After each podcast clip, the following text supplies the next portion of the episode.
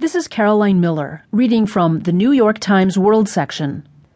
Record 65 million displaced by global conflicts, UN says, by Somini Sengupta. More people are on the run than ever before in recorded history, the United Nations said in a report released Monday. They include people fleeing marauders in South Sudan, drug gangs in Central America, and the Islamic